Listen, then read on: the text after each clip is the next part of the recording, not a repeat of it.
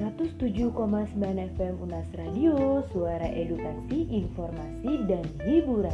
Selamat pagi, apa kabar Sobat Unas? Pagi-pagi harus baper, bangun pagi dengerin Unas Radio bareng Yeni Nawang ya di Unas Radio Flat News. Kabarnya mantan bintang sepak bola dari Brazil, Ronaldo de Assis Moreira, biasa dikenal dengan Ronaldinho yang berusia 40 tahun, dia dibebaskan dari penjara di Asunción, Paraguay.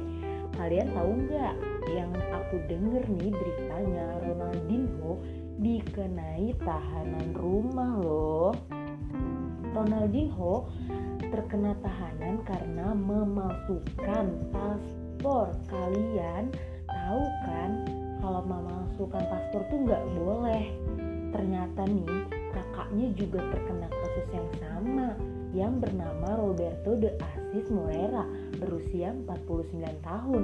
Mereka dapat bebas karena membayar uang jaminan sebesar 800 dolar Amerika Serikat. Wah banyak banget nih kalau disamain sama di Indonesia sebesar 13 miliar kira-kiranya segitu ya. Hakim Gufasno Amerila mengatakan bahwa katanya uang jaminan ini signifikan agar mereka tidak kabur nih. Coba deh bayangin gimana mau kabur. Orang menjalani tahanan rumah di hotel mewah pasti betah. Keduanya menjalani tahanan di Hotel Palamorga di Asunción, Paraguay. Pada nama Maret 2020, setelah dua hari masuk di negara itu, dengan memasukkan paspor terus nih mereka tiba di Paraguay untuk menghadiri pelantikan sepak bola anak-anak dan peluncuran buku. Kata Amarilla kasus ini akan dipastikan yang mengarah ke dugaan kasus pencurian uang terus berjalan.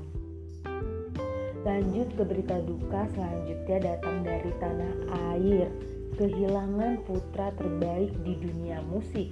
Musisi Glenn Fredly Devano Latuhimalo yang biasa disebut Glenn Fredly meninggal dunia pada hari Rabu 8 April 2020. Sekitar pukul 18 waktu Indonesia Barat di Rumah Sakit Mitra Fatmawati, Jakarta Selatan.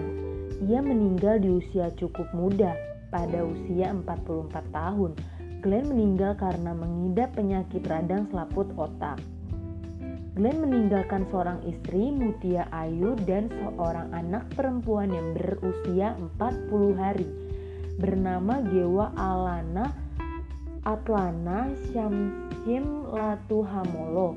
Mutia Ayu menuliskan tulisan yang menyentuh dalam menanggapi kepergian suaminya pada unggahan tersebut ia menuliskan, ketika Gewa sudah besar nanti dan mengerti, Gewa akan berkata, Gewa bangga menjadi anak perempuan ayah.